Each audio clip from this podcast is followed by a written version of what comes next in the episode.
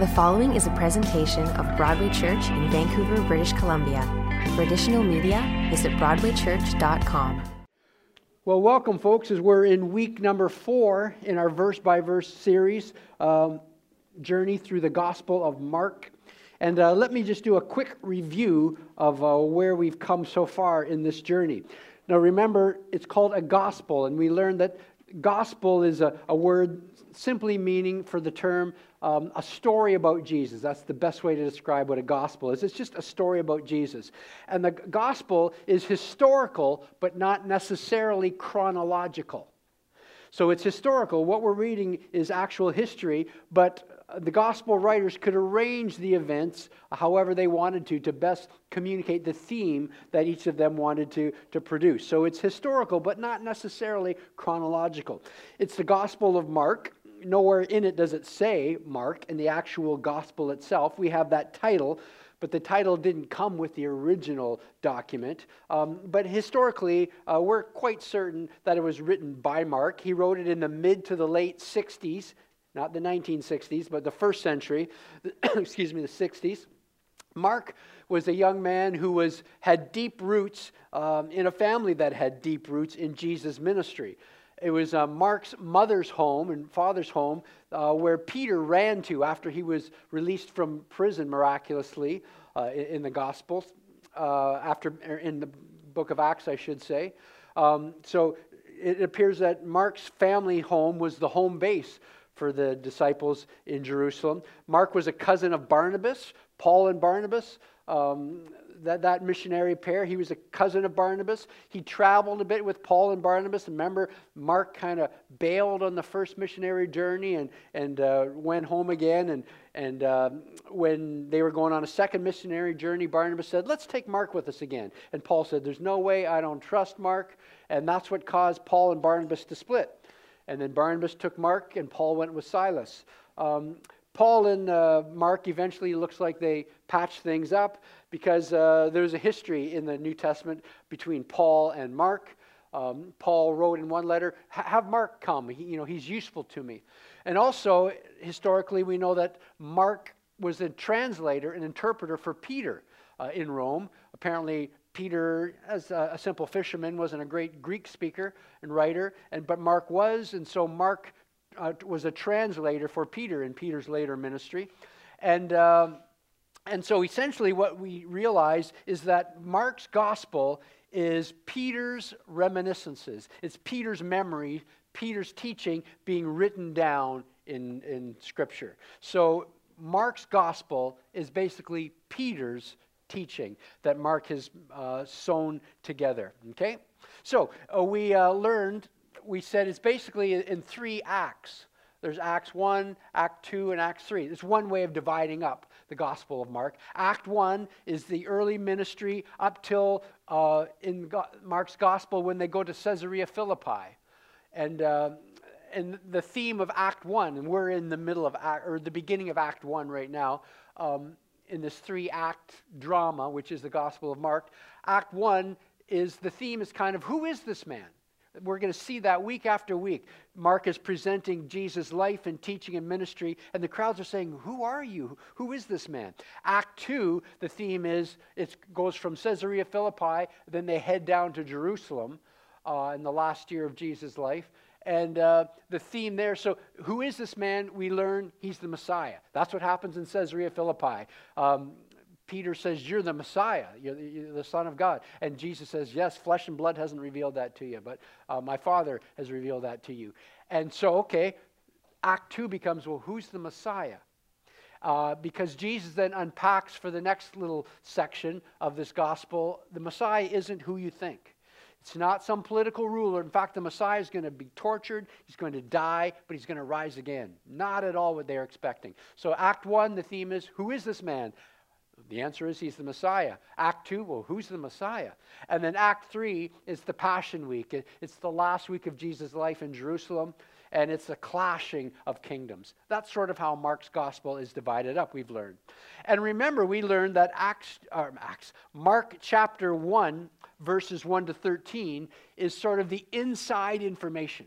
If you read the first 13 verses of the Gospel of Mark, you know more than anyone else you're about to meet in that gospel. Everyone else from verse 14 on knows less about Jesus than you do.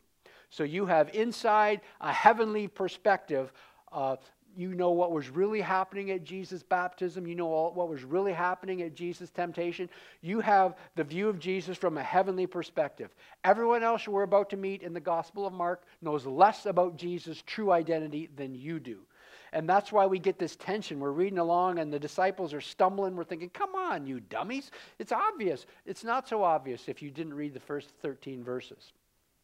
And so, the beginning of Mark's gospel, what we last time we were together, we learned how Jesus began to establish his unique authority. And that's the theme of this act, uh, first act.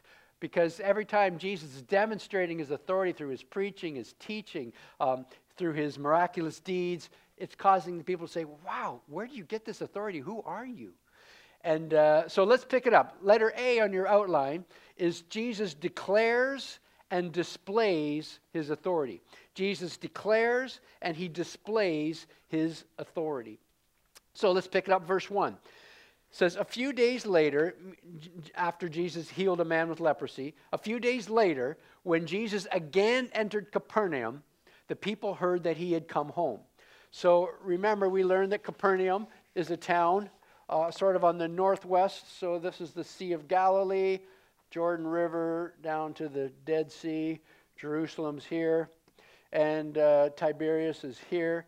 And uh, Capernaum is about here, right on the shore. And that's a fishing village. And that was the home base for Jesus' ministry.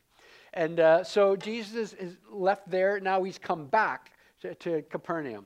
So where he lived in Capernaum, we're not sure. It, it's unclear. Possibly at the house of Peter's mother in law, but we don't know. Likely that's where he stayed, though. And it says the people heard, that's sort of the Greek version of, you know, word got around or news quickly spread. Hey, have you heard Jesus is back in town? Verse 2 They gathered in such large numbers that there was no room left, not even outside the door, and he preached the word to them. So the words spread again that this miracle worker this man who demonstrated this incredible authority previously, um, that he's, uh, he's back in town. And uh, so everyone's gathering around. They're bringing the sick, I'm sure. And some of them are just, you know, hey, what's he going to say? What's he going to teach today? Now, homes are small there. In fact, when you go there, because we're going again in March of 2020, actually, the, uh, the company that I traveled with last year, they just emailed me this week and said, Hey, Darren, a large Catholic group just canceled.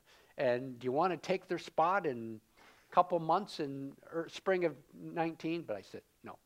Um, no, thanks. But, um, but we are going again, 2020, Lord willing. So join us. But uh, the homes there, you can see they're, they're, they're, laid out. It's an archaeological site now, and the homes are quite small. Um, I'm trying to look for a space to let's say one, two, three, four, about six by six blocks of these squares on, on the carpet here would be a kind of a typical size home, perhaps, there.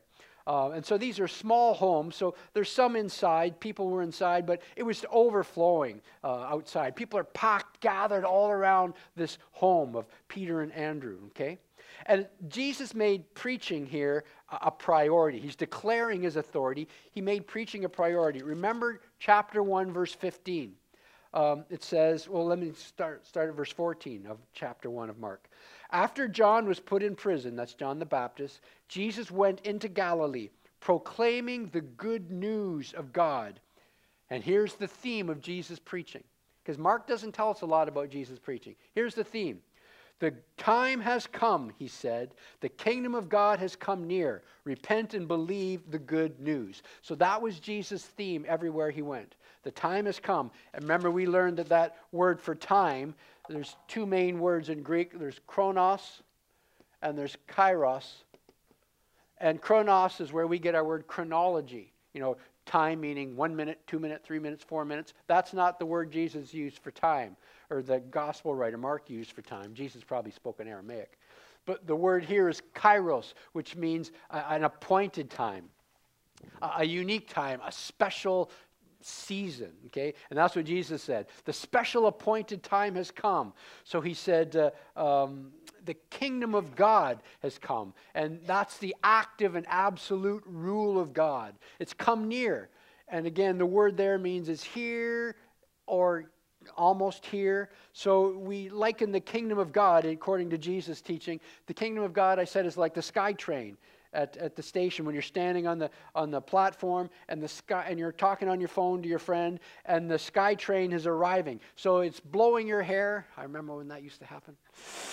it's blowing your hair when it arrives, and, uh, but the, it hasn't stopped yet and the door hasn't opened yet. And your friend says, Is the sky train there? And you say, Yep, but not yet. It's here, but it's not fully here. So that's like the kingdom of God. It's arrived, but it has not yet fully arrived. And we lived in that, we live in that parentheses, we learned, where the, it's the timeline. Here's the kingdom of darkness, and the kingdom of God, here's what the typical Jewish person thought. The kingdom of God is when the Messiah comes and ushers in the kingdom of God. Well, it's sort of like that, but not quite. We've learned that in reality, it's like this the kingdom of darkness, the Messiah comes, the kingdom of God begins, and we live in this parenthesis, this overlap between the two kingdoms, where yes, the kingdom of God has come, but the kingdom of darkness is still here as well. And so there's these two kingdoms clashing, and that's what we live in. And that's not what the typical Jew in first century expected to happen. So they're kind of wrestling with this reality. And we learned that the word repent means to change your allegiances, change your direction, and believe and accept this, this new kingdom. So that was Jesus' theme. That's what he's preaching here in, in, uh, in Andrew and Peter and Andrew's home, I'm sure. So a few days later, uh, when Jesus entered again Capernaum, the people heard that he had come home. They gathered in such large numbers that there was no room left, not even outside the door, and he preached the word to them. So that's the theme that he would have been preaching somehow the kingdom of God. And then it says in verse 3 and 4 Some men came bringing to him a paralyzed man, carried by four of them. So you can picture this. He's on a stretcher, as I imagine it.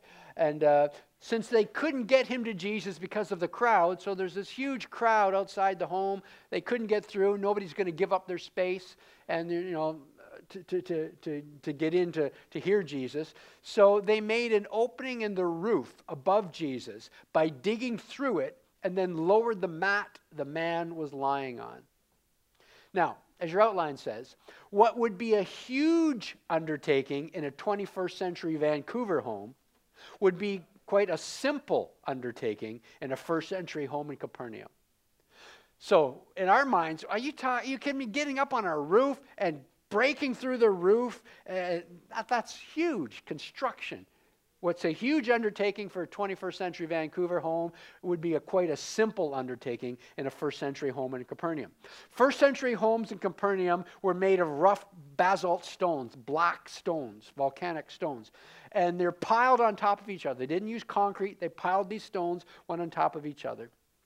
The roofs were flat, made out of wooden cross beams that were overlaid with branches and reeds and dried mud. Okay? So very simple materials. And these roofs need to be replenished and rolled every fall before the winter rains came. Uh, and the roofs were sturdy, they were solid because they'd be used for storage, they'd be used for drying fruit, and they'd be used for sleeping in the summertime as well. So what would happen is you have a you know simple square little home, and you'd have a, a ladder which went up the side, or some of them had like official kind of stairs I'm an excellent artist here. Stairs built in that would take you up to your roof. Okay? So every house had a ladder or actual stairs built to go up onto the roof. So this is quite simple. And it'd be very easy to break through that roof, that, that through the wooden cross beams and, and the dried mud and, and the reeds and so on, and break through and to lower this mat. Okay? Now, rare roofs had tiles. In fact, Luke used the term tiles to describe this roof, but many scholars believe Luke used that term just because he was writing to Greek Hellenistic thinkers, and that's what they would think of when they thought of a roof. So he talks about how they moved the tiles, per se. Um, but literally, what Mark writes is, in the original Greek, Mark writes, they unroofed the roof. that's literally what it says in the Greek. He, they unroofed the roof, okay? And uh, so they climb up and they break through this thing. Now, I've often thought of this, even as a kid, when I would hear the story, I'd think, like, boy, I bet they got in trouble.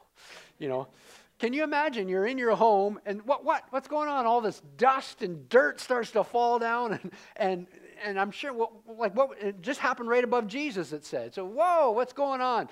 And did Peter and Andrew and Peter's mother in law get upset? What are you doing to my house? You know? Jesus, tell your friends to get out of here. I just wonder, like, these are all humans. What was the thought process that was going on here? We don't know. Mark doesn't say. It's only incidental. It really doesn't matter. Well, verse 5. When Jesus saw their faith, so what they were doing was demonstrating faith, trust to him. So he saw their faith. He said to the paralyzed man, Son, your sins are forgiven. Now, this rocked the world of a lot of those people right there. As your outline says, the friends and the crowd are expecting a healing, yet Jesus shocks them by pronouncing that the man's sins are forgiven. So they're expecting a simple healing, and Jesus shocks them by pronouncing that this man's sins are forgiven. This comes out of the blue. What, what, what, what's that all about? They're thinking. Now, as your outline says, Scripture affirms that disease may be caused, may be caused by individual sins. Let's uh, read Psalm 107, verse 17. Psalm 107, verse 17 says this Some became fools through their rebellious ways and suffered affliction because of their iniquities. Sometimes sickness and illness can be caused by our rebellion, by our sin. 1 Corinthians 11, 27 uh, to 30, the Apostle Paul uh, alluded to this. We taught on this 10 years ago now when we went verse by verse through 1 Corinthians. That's the first book I ever went through here at Broadway, verse by verse, a decade ago. 1 Corinthians 11, verse 27 to 30 says this talking about the abuse of the Lord's Supper. Um, Paul writes, So then, whoever eats the bread or drinks the cup of the Lord in an unworthy manner. By the way, so many people misunderstand this. It doesn't say you're not worthy. It's not, it's an adverb. It doesn't say you're, it's, it's how they were taking it, not who they were when they were taking it. I've met so many people over the years who don't take communion. Why? Because I, I, I did something sinful. Well, isn't that what communion's for? For people who are sinful? But it says, you know, a, if you take it in an unworthy manner, yeah, it's the whole issue here was how they were taking it. They were getting drunk and they were, were uh, rushing to do it and weren't letting the poor people join them. It's how they were doing it. It's an adverb, it's an unworthy manner. It's not that you weren't worthy to take it. Nobody's worthy to take communion. But anyway, that's, that's for free. That's on the side. Um, in an unworthy manner will be guilty of sinning against the body and blood of the Lord. Everyone ought to examine themselves before they eat of the bread and drink from the cup. For those who eat and drink without discerning the body of Christ, see, you, you were rushing it, you weren't doing it properly, uh, eat and drink judgment on themselves. That's why many among you are weak and sick, and a number of you have fallen asleep.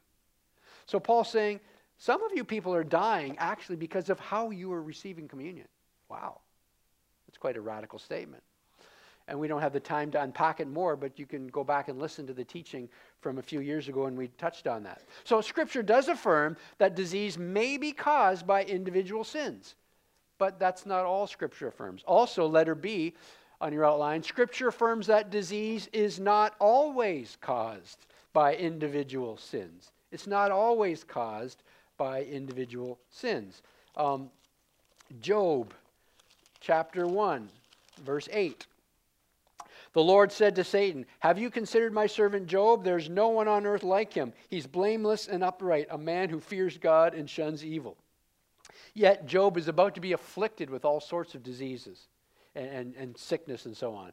Yet it's certainly not because of sin in his life. Um, Luke chapter 13.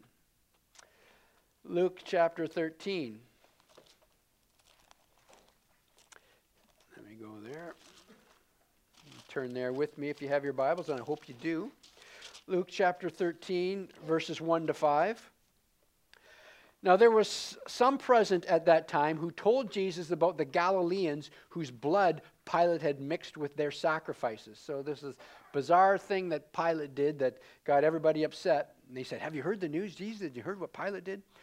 Jesus answered, Do you think that these Galileans were worse sinners than all the other Galileans because they suffered this way? I tell you, no. But unless you repent, you too will all perish. Or those 18 who died when the tower in Siloam fell on them? Do you think they were more guilty than all the others living in Jerusalem? I tell you, no. But unless you repent, you too will perish. So Jesus is saying, listen, do you think just because something bad happens, it's automatically God's judgment? It's because of sin in your life? No, not necessarily. Is what Jesus saying. So, Scripture teaches both. Yes, sometimes our sin causes sickness, and sometimes it doesn't. So you cannot just leap to this conclusion. We did a sermon series a few years ago here that we called, I think, Healing or something. I can't remember. We spent four weeks, about a month, just teaching on what the Bible teaches about healing. And we touched on a lot of this. All right. Number seven. Jesus takes the holistic approach, dealing with the root cause of all disease and death. That's what Jesus does. He takes the holistic approach. He steps back and looks at all of life, and he deals with the root cause of disease and death. Number eight, it's in response to faith, a settled trust in God's ability, that Jesus will heal. That's what we see here. It's in response to faith, which is a settled trust in God's ability, that Jesus will heal. Understand this, folks.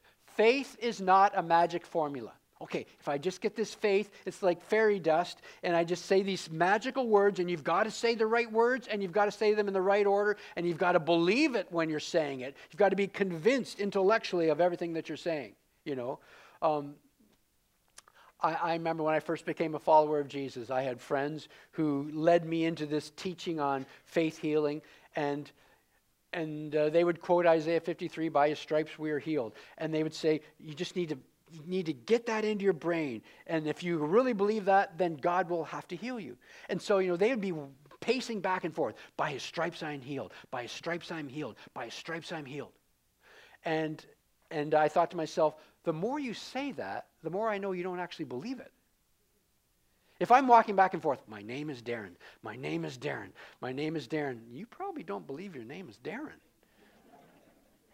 and so they have this concept, some people do, that faith is this magic formula or it's saying just the right words in the right way in the right frame of mind. And if you do that, then God has to do whatever you ask.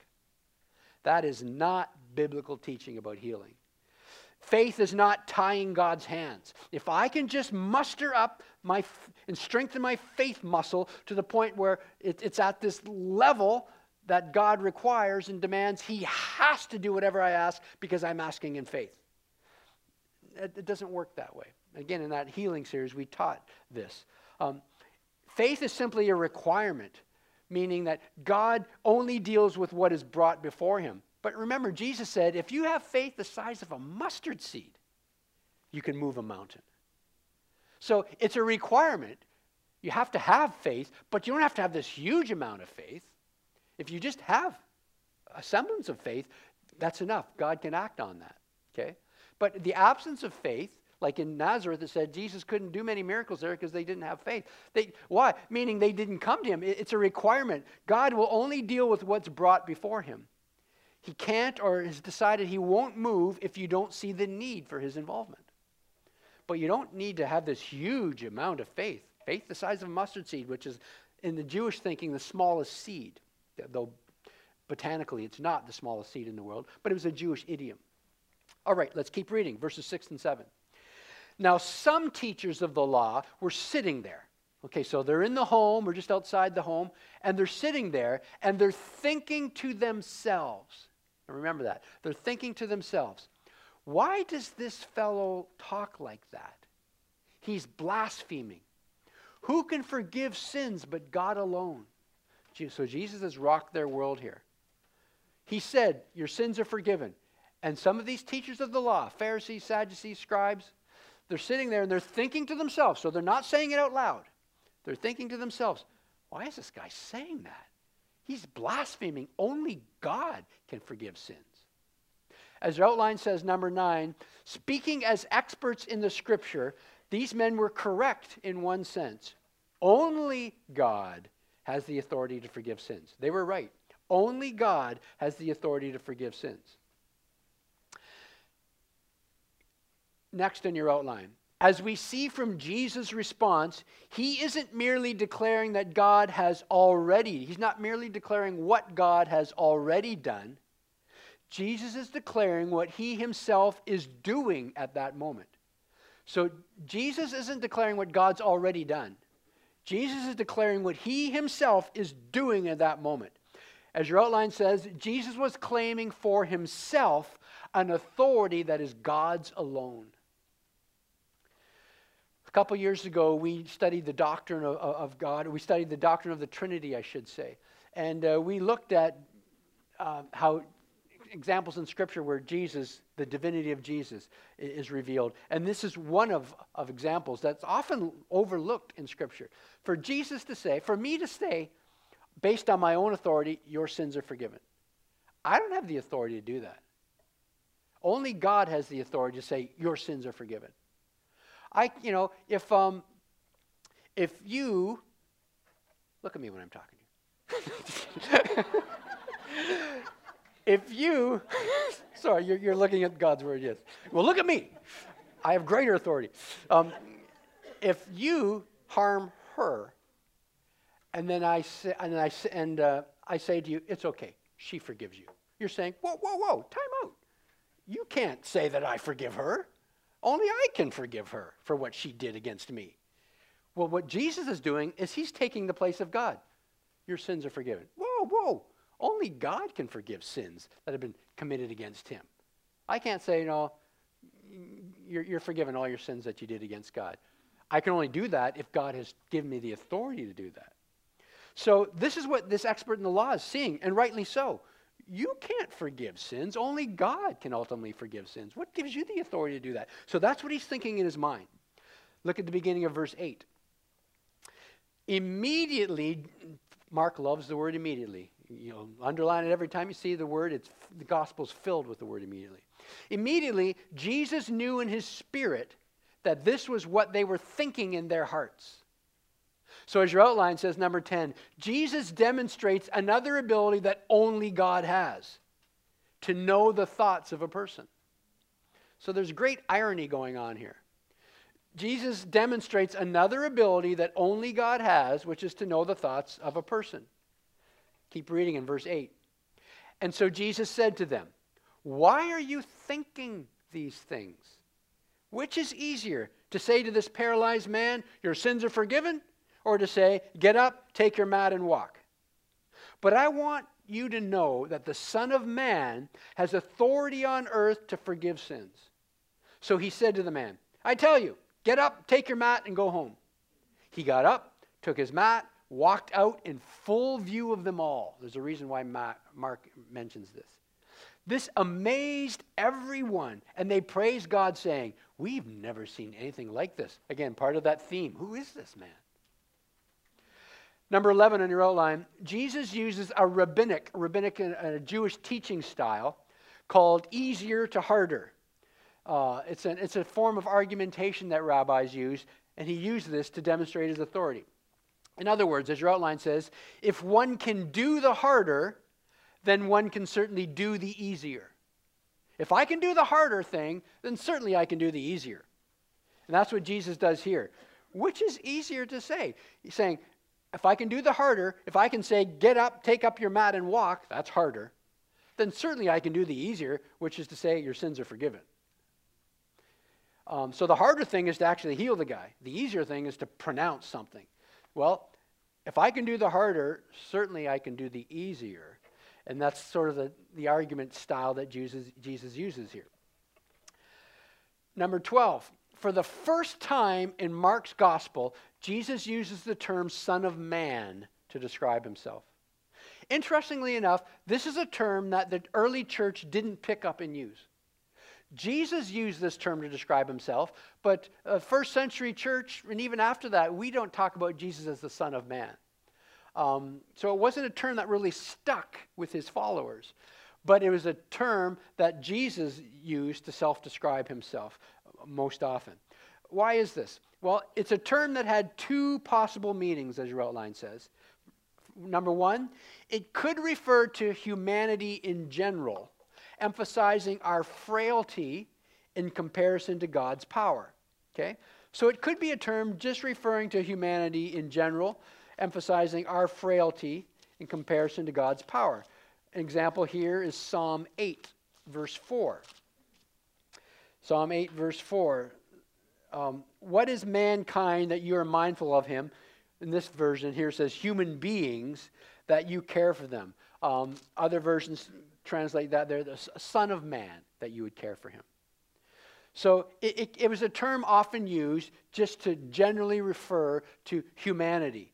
Um, God addressed Ezekiel with this term, Son of Man, over 90 times in the, in the, the book of Ezekiel. So, Son of Man, oh, Son of Man, it it's, can refer just to humanity in general.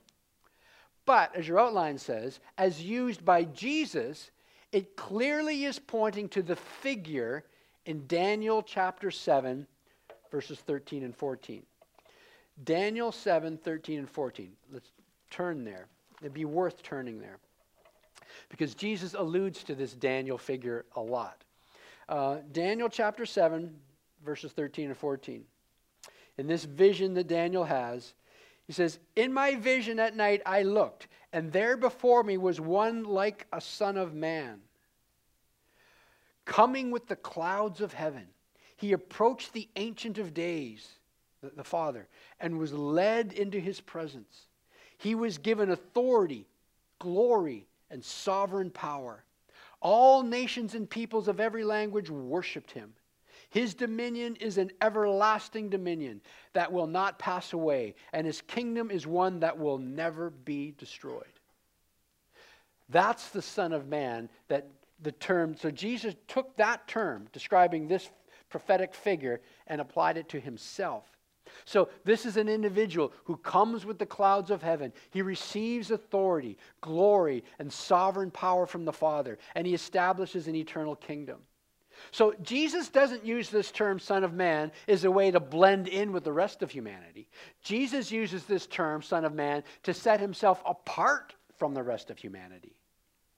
As your outline says, the number three there, until Jesus used it, it was not commonly associated with the Messiah. So it didn't carry any political and militaristic baggage. That's why Jesus used it. Until he used it, it wasn't commonly associated with the Messiah, the Son of Man term.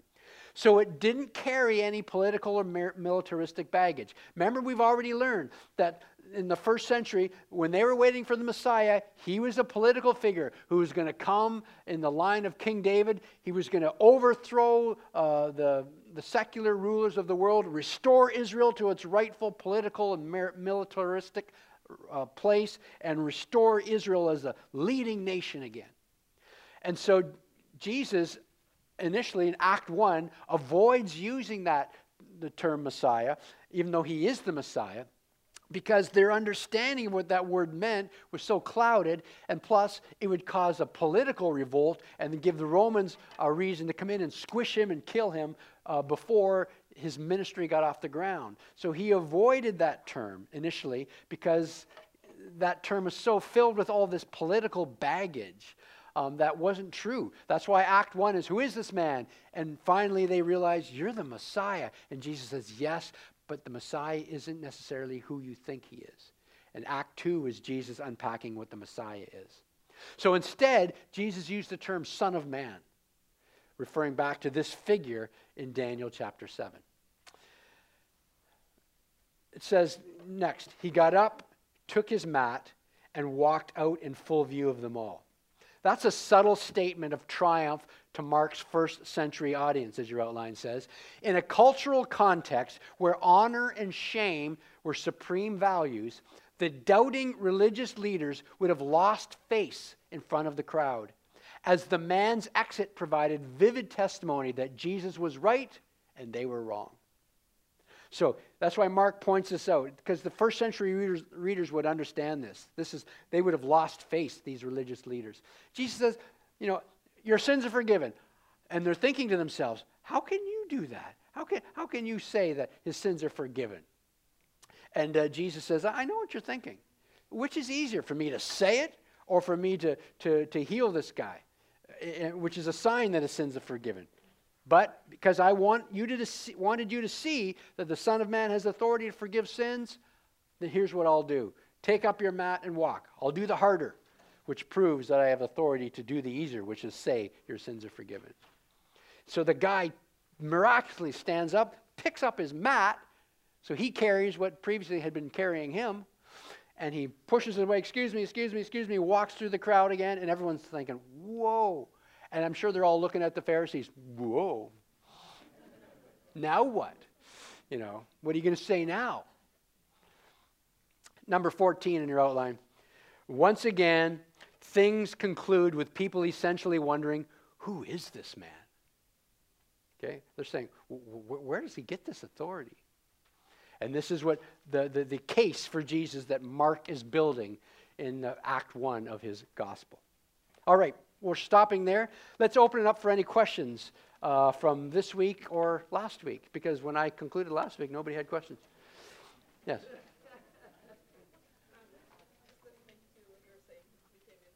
Sure.